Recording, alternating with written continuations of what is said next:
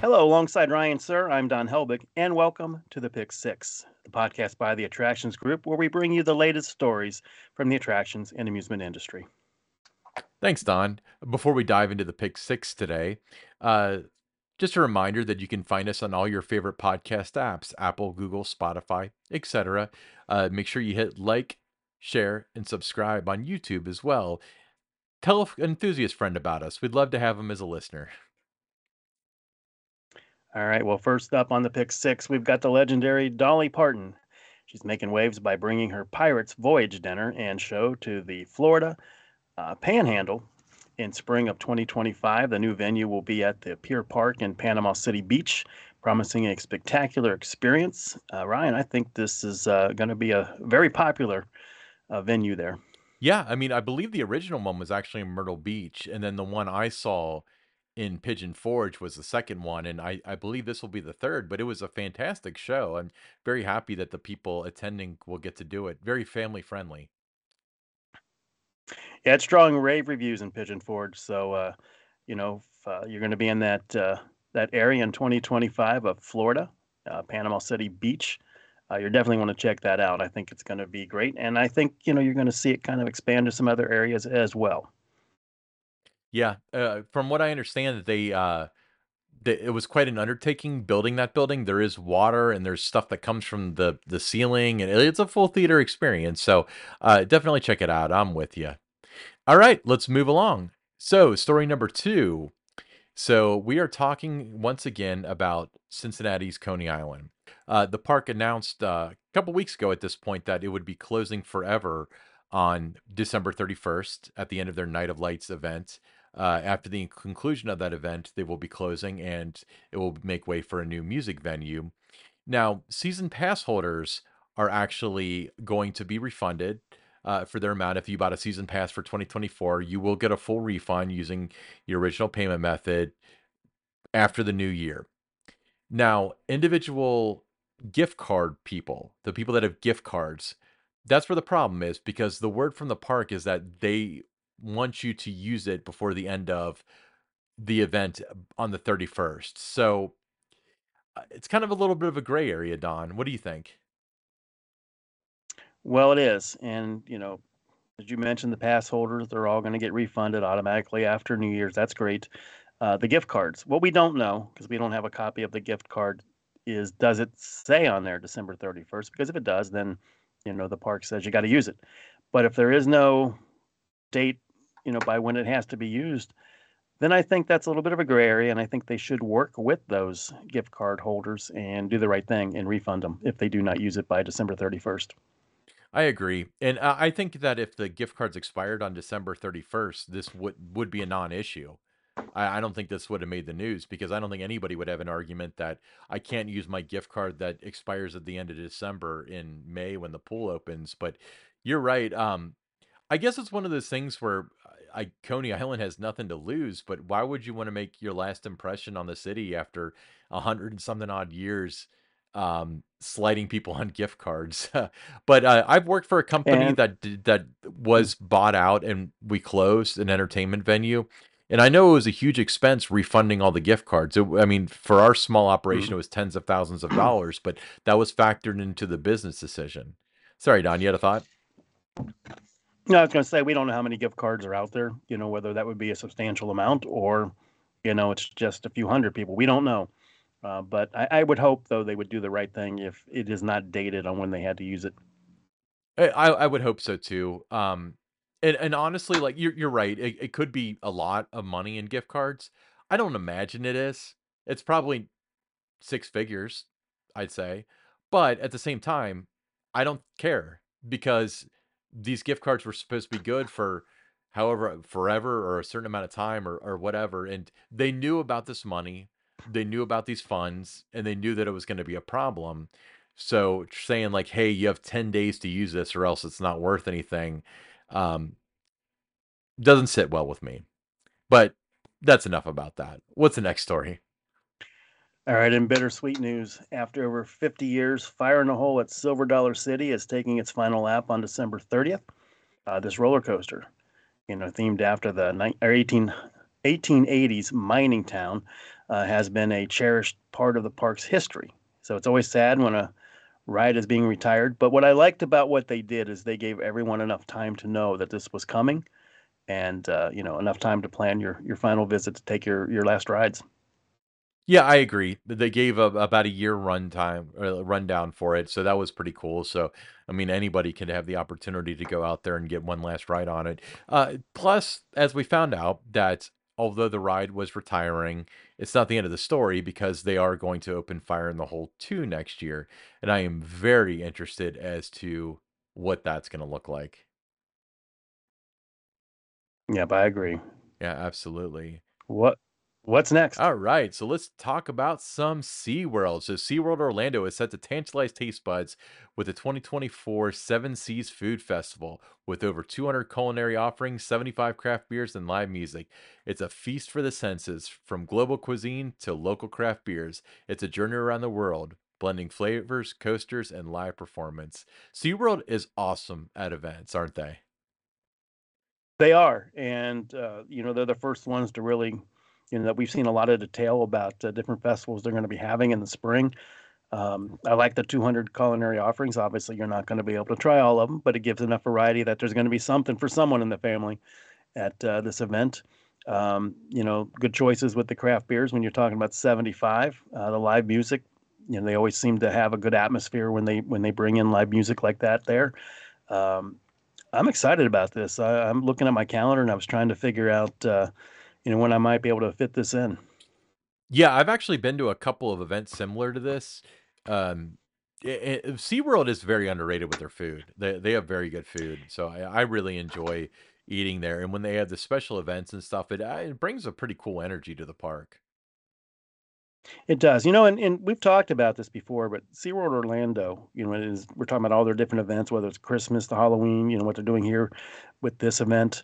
Um, it kind of gets lost in the shuffle with uh, Disney and Universal right there in their backyard. Down the road, you've got Busch Gardens in Tampa.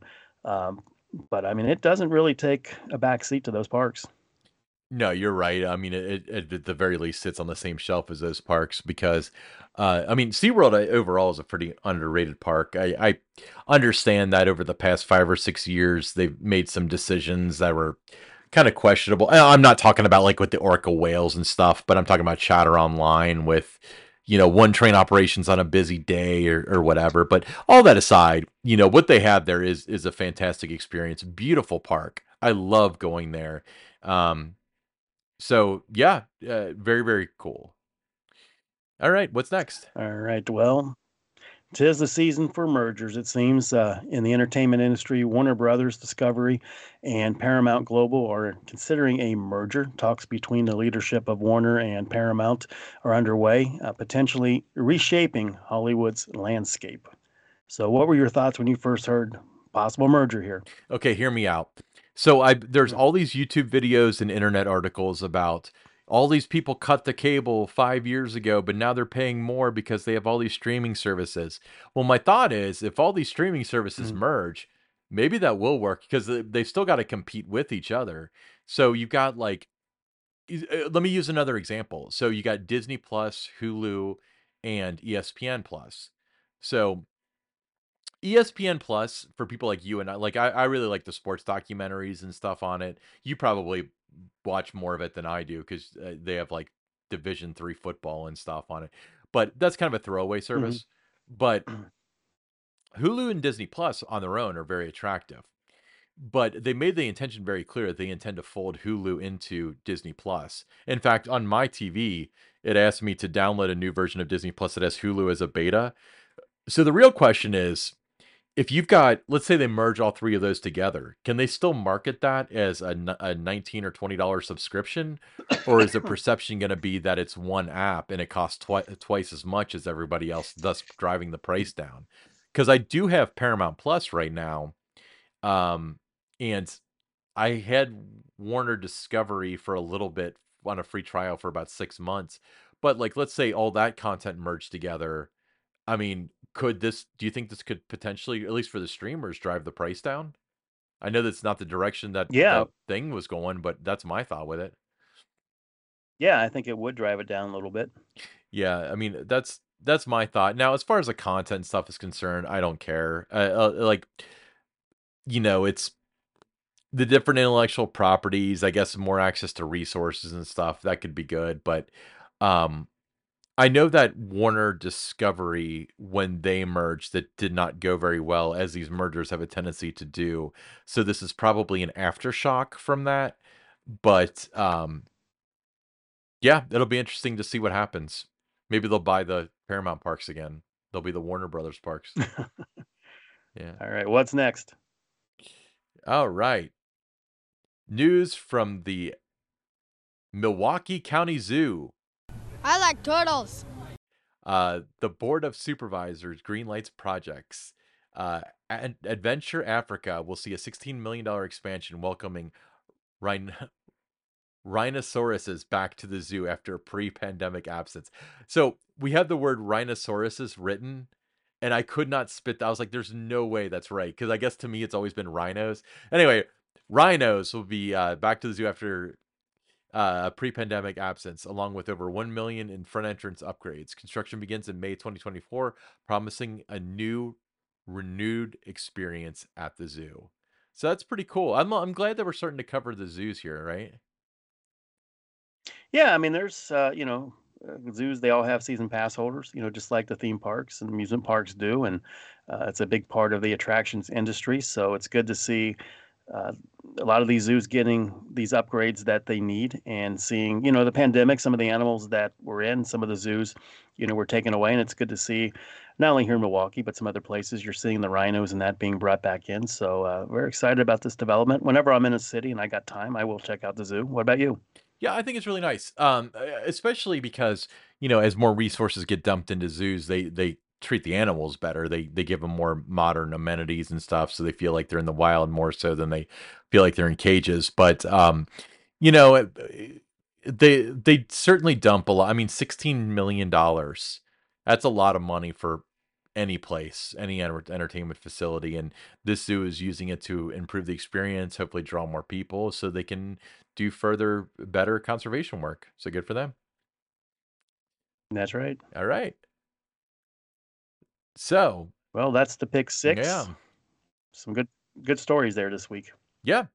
Uh, so Don, why don't you take the first listener question? It just comes from Jim Flugel, and he says, just for a little fun, if six voters deny the merger with Cedar Fair, and by six he means Six Flags, what do you think will happen next? Selling of lower performing parks for capital to reduce debt? Uh, what other scenarios can you think might happen? Possible merger with SeaWorld? Thoughts and wild thoughts. Ryan, this is right up your alley. Just a little fun. I like your pun there, Jim. Um, so the the merger with Six Flags is out of necessity. So if it got denied by the by the Six Flags shareholders, what I imagine they'll do is probably come back with a different deal that's just a little bit more lucrative for the the shareholders. Um, if it doesn't go through, let's say it's voted down and it's not going to happen, uh, I probably a leverage buyout, so some sort of private equity situation where, you know, you see your your Blackstones, your Apollo Global Management, somebody like that coming in and making a purchase and then cutting costs or whatever, and then spinning it off and making it its own chain again. Um, what do you see, Don? I see it wouldn't be good Mhm. if it doesn't go through. I think they almost have to find a way to make it work. Um, I agree with you that you'd see one of those other, uh, you know, equity firms and that coming in to to make an offer for, you know, one or both of the chains. Um, you would see some parks being, you know, sold sold off. I think to reduce the debt. Um, you know, it's always interesting to see things like a, a possible merger with with SeaWorld. I think uh, that to me would would fall under those wild thoughts. You know, I think that would be uh, very interesting if they if that would be who they ended up, you know, partnering with, merging with, being acquired by, you know, any of those kind of things that fit in there. Um, but I think at this point, you know, they they've you know they put it out there that they're trying to work on a merger and all that, and uh, that seems to make the most sense right now for both Six Flags and Cedar Fair. And I think if it goes through, it's going to be a very good thing. Uh, for both chains. It's going to be you know beneficial for the guest in a lot of ways. Um, but uh, you know, it, it, yeah, Jim, just a little fun, right? yeah, yeah, Jim. Thanks for. I'm not going to sleep tonight because of you, Jim. Now, um, so eh, you brought up something interesting, like a merger with SeaWorld. And uh, you know, SeaWorld was going to merge with Six Flags, and you know, yeah, we've heard this story before. Okay, what do you think would happen if SeaWorld and Cedar Fair merged? Do you think that Kings Island and Cedar Point would look like SeaWorld in the end? you know, I don't. Um, I don't. I think it would. They would still, you know, have their own identities and that. I think it would just be, you know, they're all just part of the company. It's almost like the Schlitterbahn parks, you know, when they were purchased by Cedar Fair. I think it'd be something like that. See, I see it negatively because I, it, like, you got SeaWorld that does, like, SeaWorld Orlando does about 7 million people a year. Um, so all of a sudden, if you put it to scale, Kings Island becomes Worlds of Fun to them, like mid to lower tier. And then Michigan's Adventure is a parking lot to them, you know? So I don't think it would be a good thing. I don't think necessarily that they would try to bring animals to the other parks and stuff. Um, and really they haven't. Like at Busch Gardens, Williamsburg, they haven't really tried to do that to my knowledge. Uh, no, no. But I I think that a merger of equals with Six Flags could be very interesting because uh, you're going to have the same kind of weight because there's nobody that's like super standoutish. That I mean, you've got your Magic Mountains, which probably does rather well, and then you know Fiesta Texas does rather well. But uh, by rather well, I think it's in the three to four million range as far as attendance is concerned.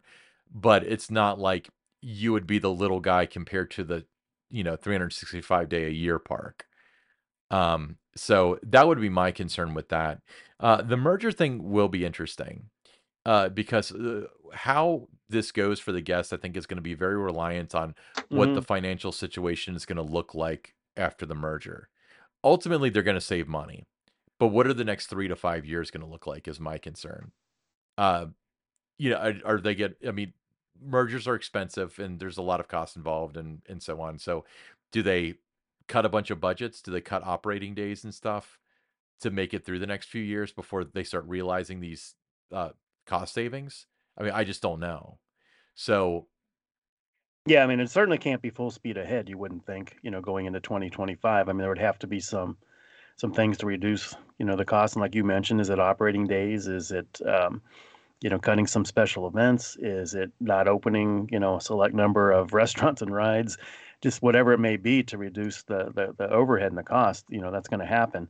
Um, but uh, you know it's it's not a fun thing when you're talking about mergers and different acquisitions like that uh, for anybody that's involved, whether you're you know working for a park or you're a pass holder or whatever. I mean, there's a lot of unknowns that you you know that are out there. So uh, just not a fun time for a lot of people right now. But I do think you know, if the merger does go through once it happens, I think at the end of the day, it will be positive for everybody the horizon will be positive. Right, right. I th- for the guests, it's going to be a. But, but I mean everybody. I mean the guests. It's going to be a very good, um, you know, thing for you. Um, it brings new opportunities, as we've talked about on on on the podcast uh, before. You know, there's different synergies and things like that. Um, but the next few months, uh, you know, it's it's just going to be interesting, and uh, you know, just it's going to be quite a ride. Right, and, and I mean, when it comes down to it, uh, you get a lot of people. I, you know, we we stick around Cedar Fair people for the, for the most part who think that oh, all Cedar or all Six Flags parks like no restaurants are open, the rides are closed, one train operation. I bet the Six Flags people that are just are only exposed to Six Flags believe that about Cedar Fair too. Um, but what what I will tell you is that probably the operation of your home park won't be terribly different. It's not going to be like we're Six Flags, one train operation, because that's insane. No, you know, not at all. It's it's going to be whatever makes sense at the time. And again, you know, if you if you're Cedar Point and they're running one train and people are like, "This is miserable. I'm not coming back," like they're going to adjust based on that. You know, so if people are used to a certain level of service, they can't stray from that too far before they start feeling it themselves. Um, Yeah. so, but yeah, you're right. Ultimately, there's going to be a net gain. I mean, anytime that, I mean, what Dennis Spiegel was saying, like napkins will be cheaper, forks will be cheaper. When we're talking about like 30 properties, I mean, that's millions of dollars. That's millions of It dollars they can put into events and hardware and technology and people and stuff to to ultimately make it better. It's just a matter of who's going to be helming this in five or six years that decides which direction the ship is going. Uh, fortunately, you have some of the best theme park industry people in the world involved with this. You do. Cool. All right. So uh, another question then from Rob Fravor, and we've addressed this before, but Rob's a good guy, so we'll we'll address it again. Uh, question for Don: If Kings Island puts on another coaster stock type event, would you attend? Would I attend? Well, as everyone knows, coaster stock is immensely popular. It sells out, you know, last couple years less than 10 minutes. So there, it, you know, high demand. A lot of people want to go. They bank on going. They're stressed out about being able to get their tickets, that their friends get their tickets. Just a lot of things. Uh, you know, when I was involved with it, that's what I, you know, didn't like. Just knowing how, uh, you know, people were almost to the point they were sick to their stomach. You know, wondering if they were going to get the tickets, type of thing. You know, that's that's not, uh, you know, something that uh, you know I was excited about with that. But yeah, but there's a demand. And the way I would see it is this, Rob, if I bought a ticket, that means that somebody who maybe has gone for, you know, three, four, five, maybe every year of coaster stock, you know, maybe I bumped them out. Um, maybe someone's friend couldn't go because I bought a ticket. Um, you know, so I, I know how much this event means to a lot of the coaster enthusiasts. So I would not want to be someone that took someone's spot. And when there's only a limited number of tickets out there, that would be the case. Somebody that wanted to go couldn't because I did. At the same time, you know, I'd love to see everybody. You know, a lot of the coaster stock attendees. You know, I've become good friends with them. I keep in touch with them. Uh, I see them at other parks. Saw a lot of them at uh, you know places I went this summer. You know, Holiday World, Kennywood, um, Dollywood. Um, you know, when I was at Busch Gardens, Virginia. So I ran into a number of the the coaster stock attendees at all these parks, and that's what it was always. So uh, on that end, you know, I'd love to see everybody, um, but I don't want to steal someone's spot. So you'd be open to it. Let's say like it's a different universe. It's two days before the event, still tickets available. We're not at a hard no yet. well, I mean, that's a little bit different if it was one of those things where there were still tickets available at the last minute, you know, right before the event started. But, you know, when it's selling out in under 10 minutes, the demand's there. I don't think that demand's going to go away. And I would feel that somebody got left out if I bought a ticket. Yeah, uh, honestly, though, that was kind of how I felt in the later years of it and stuff. I went uh Mm. the Ride Warrior weekend, and then I went to the first year of Coaster Stock, uh, and then the second year, I remember I was because I mean, and you know, obviously Coaster Stock's a great event; it's very popular. Um, but if you've been around a long time, like you've done a bunch of Beast tours. I, I remember doing Beast tours with you uh, during the Susan G. Komen days when people would pay like 50 bucks to do the Beast tour and I would be talking to you, but ah, let's just go. You know, so uh, to, to me, it was like the first year I went full bore, The second year I kind of like went like just Saturday night or something. And then at that point, I started feeling like there's somebody that would appreciate it a lot more than me that has never gotten to do this stuff. So that's why I stopped attending. I'm not against Mhm. going at all, but it's just a matter of there's a lot of people very gung ho about it. Um, and for me to take one of their spots, I, I wouldn't want to do that as it stands now.